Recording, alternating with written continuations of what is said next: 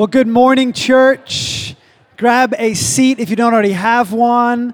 Welcome, everybody online again. My name is Johnny. If you don't know me, well, now you do. I am the family ministry director here at Vintage. Been on staff for coming up on three years, and I'm delighted to get to bring the word this morning. How are we doing on this beautiful Mother's Day?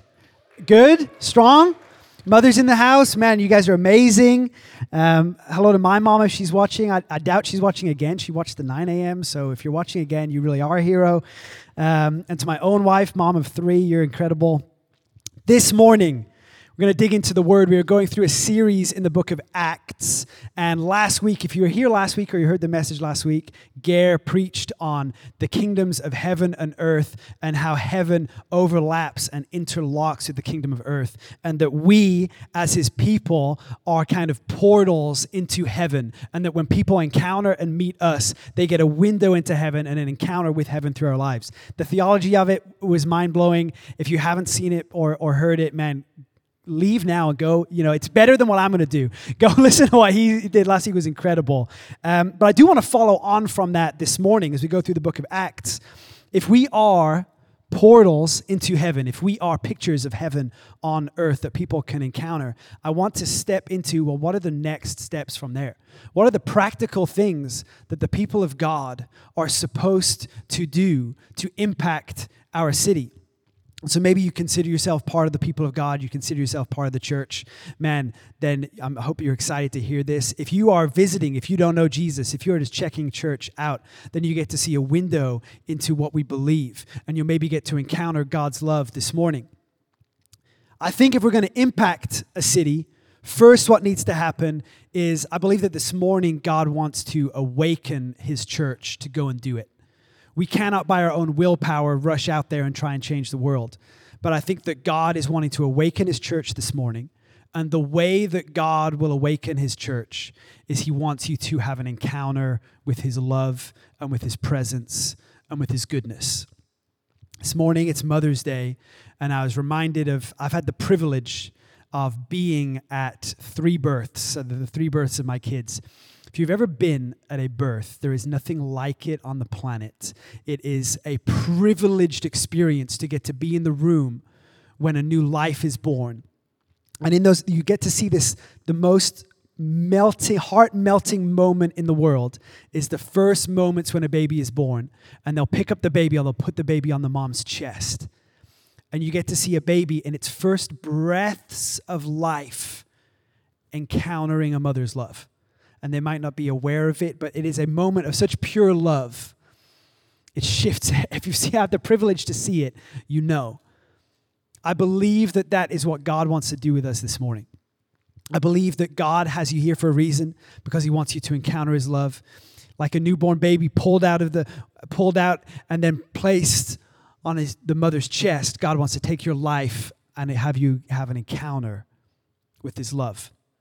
So, for that, Let's read Acts chapter 16. This is the series we're going through, looking at stories in the book of Acts.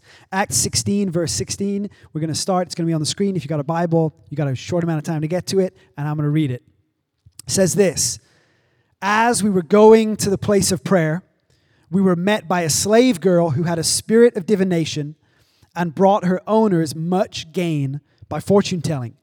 She followed Paul and us, crying out, these men are servants of the Most High God, who proclaim to you the way of salvation. And this she kept doing for many days.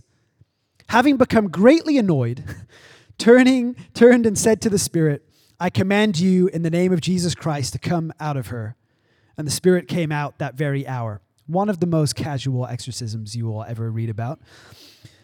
But when her owners saw that their hope of gain was gone, they seized Paul and Silas and dragged them into the marketplace before the rulers. And when they had brought them to the magistrates, they said, These men are Jews and they are disturbing our city. They advocate customs that are not lawful for us as Romans to accept or practice. The crowd joined in attacking them, and the magistrates tore the garments off them and gave orders to beat them with rods. When they had inflicted many blows upon them, they threw them into prison, ordering the jailer to keep them safely. Having received this order, he put them into the inner prison and fastened their feet in the stocks. About midnight, Paul and Silas were praying and singing hymns to God, and the prisoners were listening to them. Suddenly there was a great earthquake, so that the foundations of the prison were shaken, and immediately all the doors were opened, and everyone's bonds were unfastened. When the jailer woke and saw that the prison doors were open, he drew his sword and was about to kill himself, supposing that the prisoners had escaped. But Paul cried with a loud voice, Do not harm yourself, for we are all here. The jailer called for lights and rushed in, and trembling with fear, he fell down before Paul and Silas. And he brought them out and said, Sirs, what must I do to be saved? They said, Believe in the Lord Jesus, and you will be saved, you and your household. And they spoke the word of the Lord to him and to all who were in his house. He took them the same hour of the night, washed their wounds, and he was baptized at once, he and all his family. Then he brought them up into his house and set food before them, and he rejoiced along with his entire household that he had believed in God. This is one of my favorite passages of scripture. I think I've preached on it probably 20 times. I've probably preached a different message out of this passage 20 different times. There is so much rich content here. But the first thing I want to focus on is this Paul, Silas, they're in the city of Philippi. This is where Paul later writes the letter to the Philippians. They're in the city of Philippi, and I don't know if you picked up on this. It's a pretty messed up, broken city. They have an economy that seems to be propped up on demon possessed enslaved women. If you're looking for clues of whether a, a city is healthy or not, this is a clue that it is not healthy. It's pretty messed up, the situation that they walk into. This is a broken city. The Better Business Bureau would have a field day going into the city, seeing the kind of things that are going on. Yet, in this broken city, the people of God have arrived. And the city starts to be transformed from the bottom up. Paul and Silas show up with their followers, and it's the demon possessed enslaved women who get breakthrough first. And then it's the prisoners in jail, and then it's the jailer himself who holds the keys to the prison. A city starts to get impacted by the power of God when the people of God show up in that city. And you better believe it's a broken city. Now, I live in LA. Most of you, probably, unless you're visiting from out of town, live in LA. This is a broken city. Now, I'm not saying we got an economy propped up on demon possessed enslaved women. I sure hope not. I don't know if we go that far, but man, LA is a broken city. It's a city that I love, but it is a city that is broken. I moved here with my wife 10 years ago. We met in Oklahoma, got married in Oklahoma, lived there for a year while we were in university, while we were in college. And then as we were coming to our end of our time in Oklahoma, we said to each other, where do we want to live? And number one on the list, Southern California, LA. That's where we want to be. We were stoked. And I ended up getting a job. I was offered a job to move out here, incredibly blessed. And we said to our friends, Oh, the dreams come true. We're moving to LA. To which almost everybody we talked to responded with, That's a tough, that is a tough assignment. We will pray for you. I'm like, pray for me? I'm going to be on the beach. You're going to be still in Oklahoma. What do you mean, pray for me? I'm living the dream. But the response from them was, what a hard place to go and preach the gospel. What a hard place for God to move. What a broken place that you're going to. Man, stay in God's country here in Oklahoma. And I love Oklahoma. I would live there in a heartbeat. I really genuinely, it's, it's amazing. But man, LA is, is a broken city, but it is not more broken than other cities. This is this there's a some kind of lie I think that people have believed of like LA is like the epicenter of brokenness. And I'm like, maybe just because we have more people, you know, and people are broken. See, the more people you get together, the more brokenness you have. But in my experience, I grew up in England, I've lived in Arizona and Oklahoma, and I've lived here. I don't think it's more broken here than anywhere else. It is broken, but it is a beautiful city full of beautiful people, and God wants to move in this city. You think God's not going to move in the city of angels? Are we crazy here? Am I nuts for having faith that God is like, it's not difficult for Him to transform LA? I walk the streets of LA and I know that in this city there is more history of spiritual transformation and revival than just about any other city on earth. So, man, we got a broken city, but oof, I'm ready for God to move. And I think that God is going to move through His church and through His people. If you consider yourself part of the people of God, man, get ready.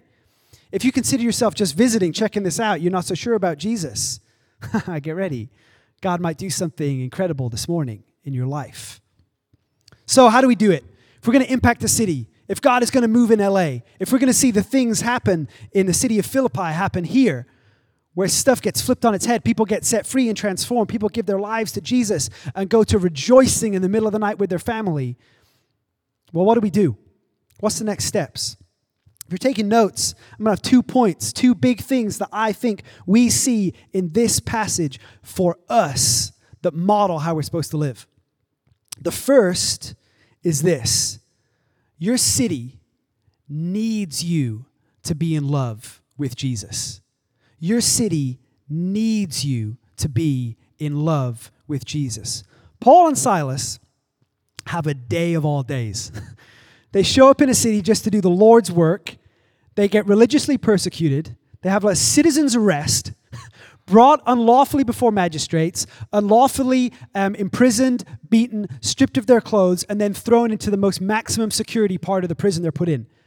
Right? They're put in the center of the prison. This is like, yo, for the most dangerous prisoners. They have the day of all days. I think it is an understatement to say they have every reason to be in a bad mood. Yet, where do we find them?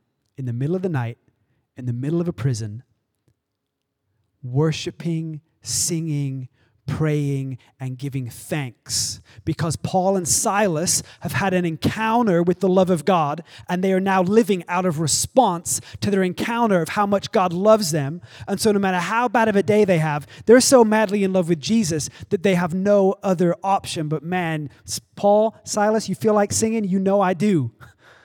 And in the middle of the night, they are in love with God and loving Him passionately. And what happens is that everyone around them pays attention. Did you pick up in this in the passage? That as they worship and as they pray, it says all of the prisoners listened. And then from there, an earthquake rolls through, and all the doors are opened, and everyone's chains are broken.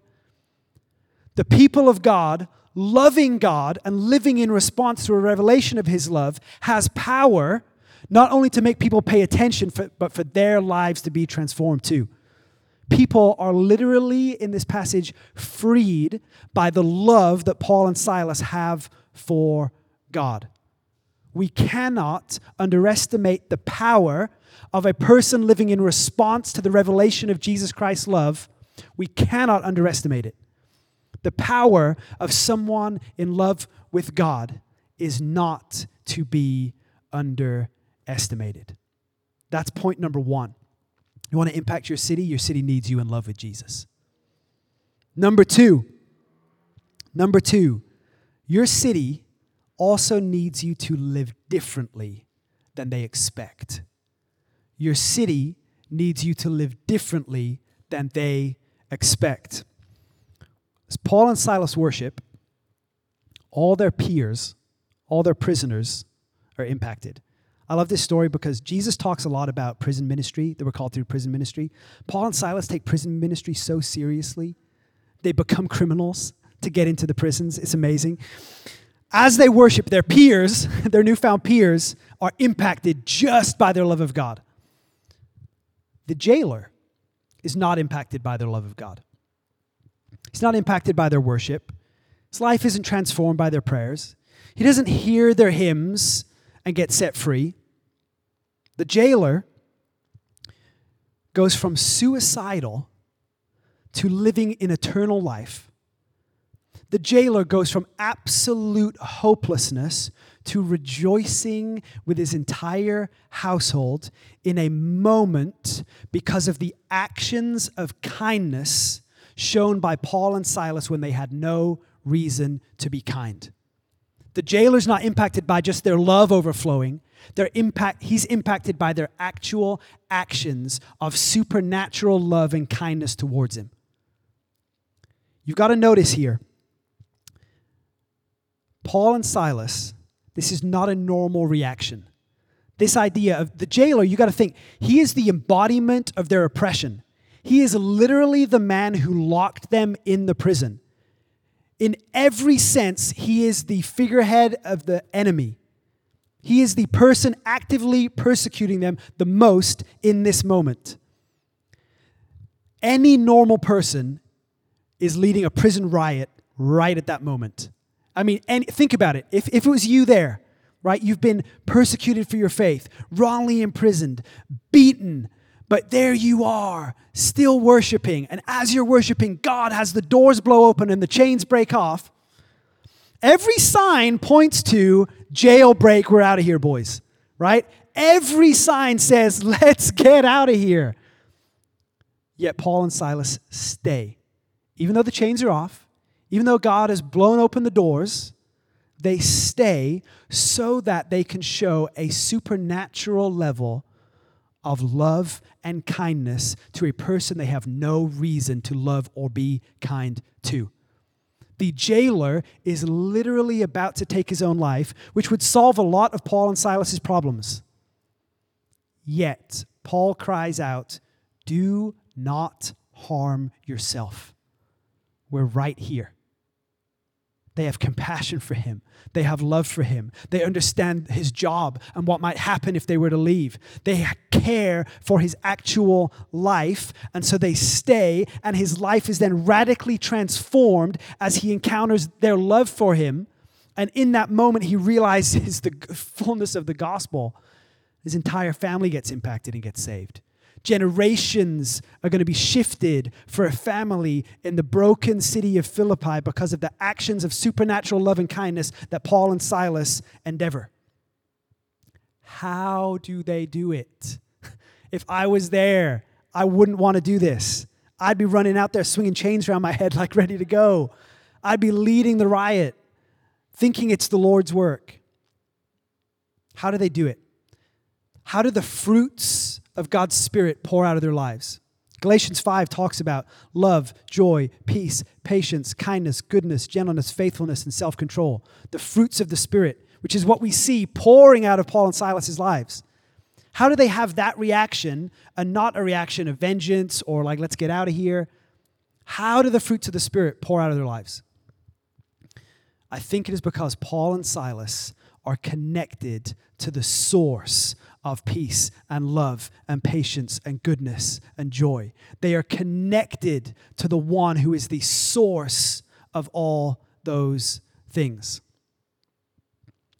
About seven years ago, May 14th, 2014, my wife gave birth to our first child.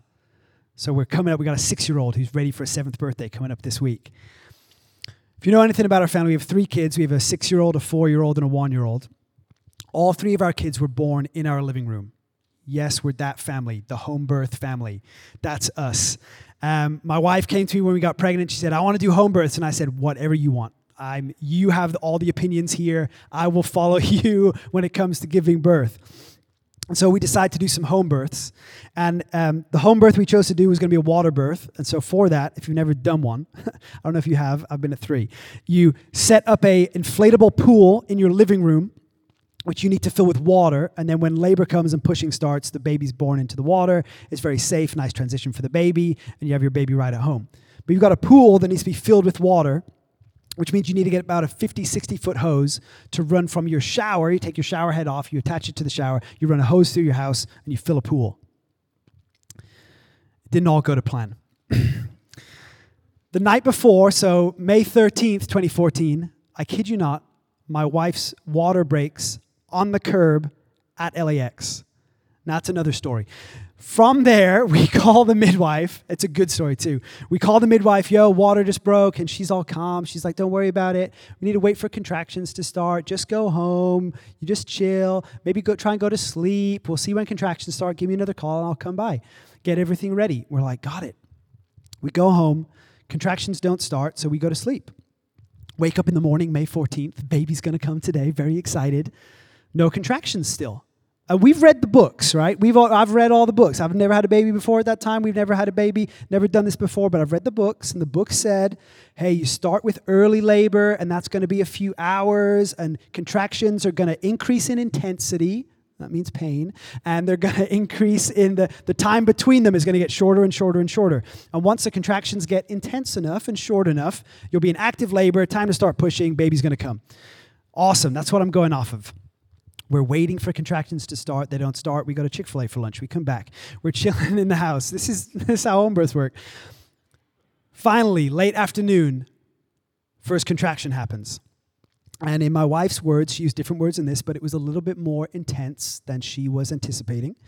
And I, but I was all excited. I'm like, okay, I don't know, let's start to time these contractions, right? And I'm expecting going to be 20 minutes that this timer is going to be running. Contraction happens, start the timer, waiting for the next one. One minute later, contraction number two hits, and it's already more intense than the first. Oh, snap. We messed up.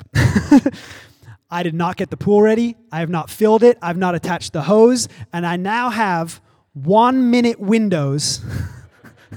one minute windows during contractions my job is pain reliever i got to do whatever my wife tells me i'm squeezing her hips i'm applying pressure i'm doing massages all that stuff to try and relieve pain and then in between contractions, I need to unscrew a shower head, screw on a hose, turn on the tap, run a hose to the pool, have that not spill all over the living room, and fill up a pool so that we can actually have this baby.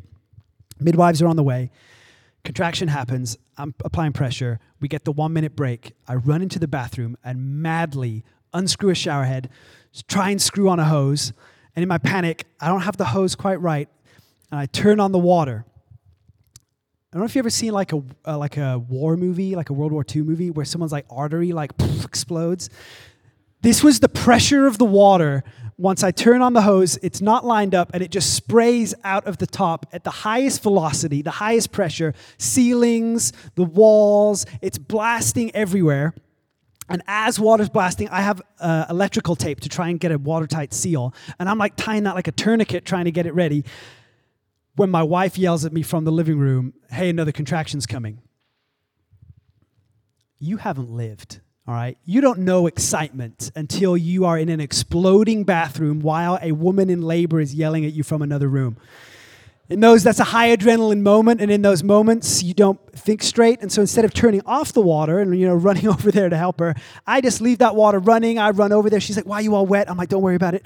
And i'm applying pressure. I'm doing what i'm doing and i'm looking back toward the bathroom which is a disaster.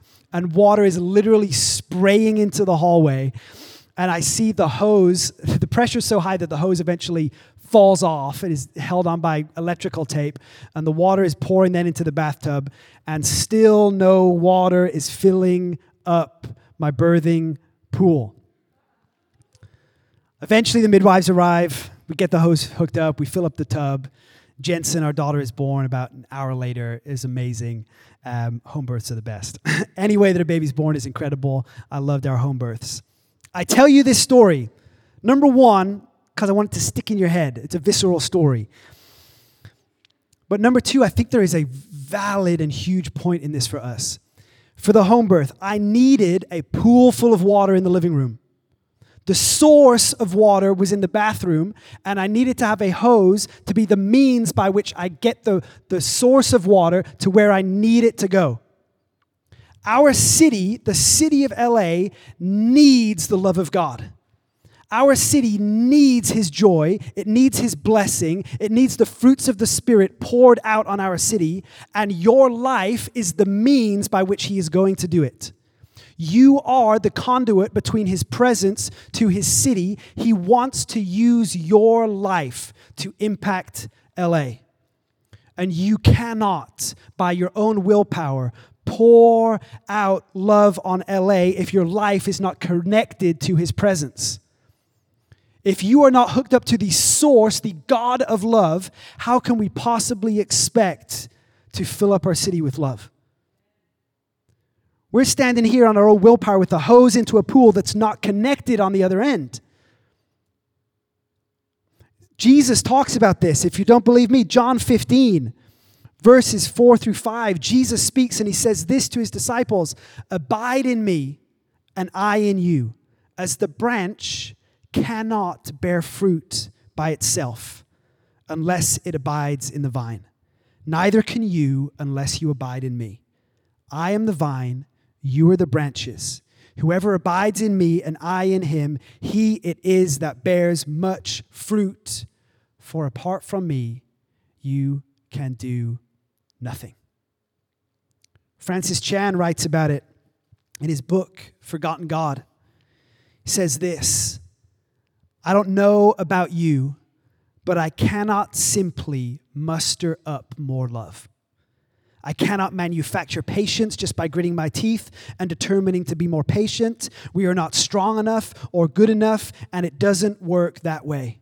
None of us can do goodness on our own, much less all the other elements that make up the fruit of the Spirit.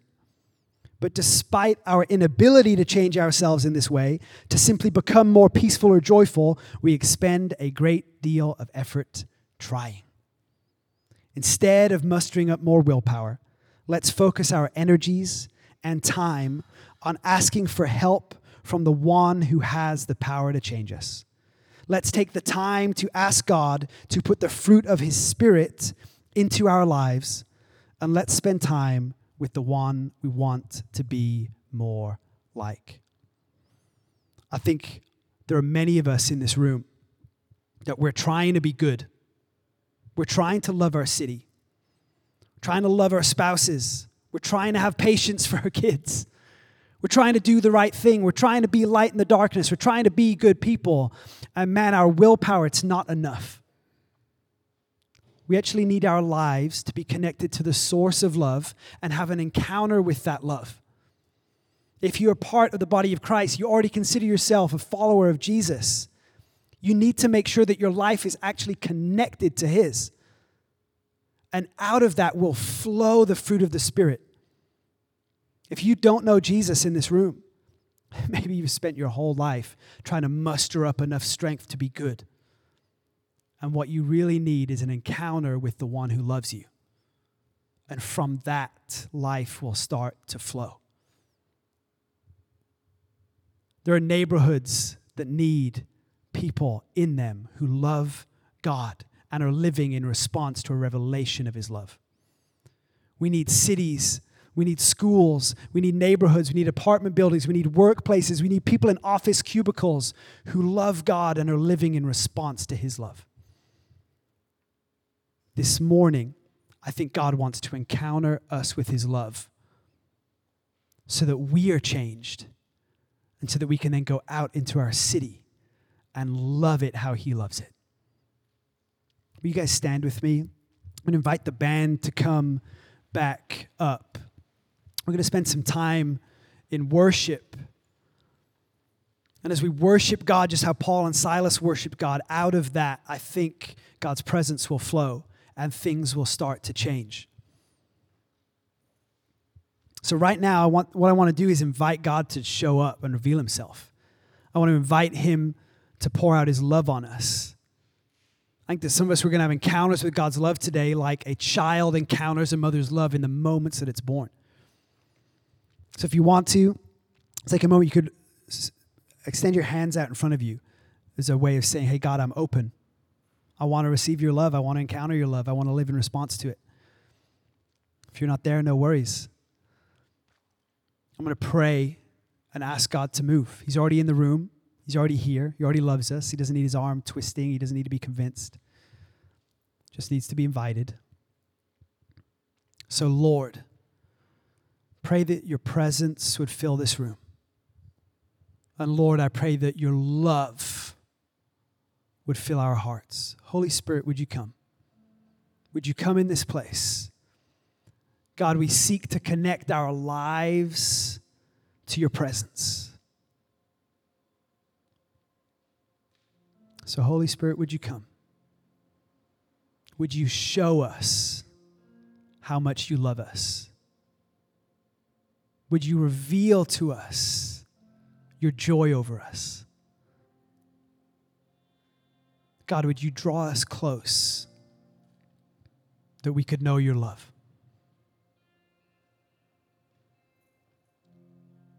Thank you, God. Thank you, Jesus. We thank you, Jesus, for your love. You died on a cross that we might know you, we might live. Yes, God. Thank you, Jesus. So, God, we worship you now. We ask that you would continue to encounter us, continue to pour out your presence, and transform us from the inside out. In the powerful name of Jesus. Amen. Let's worship.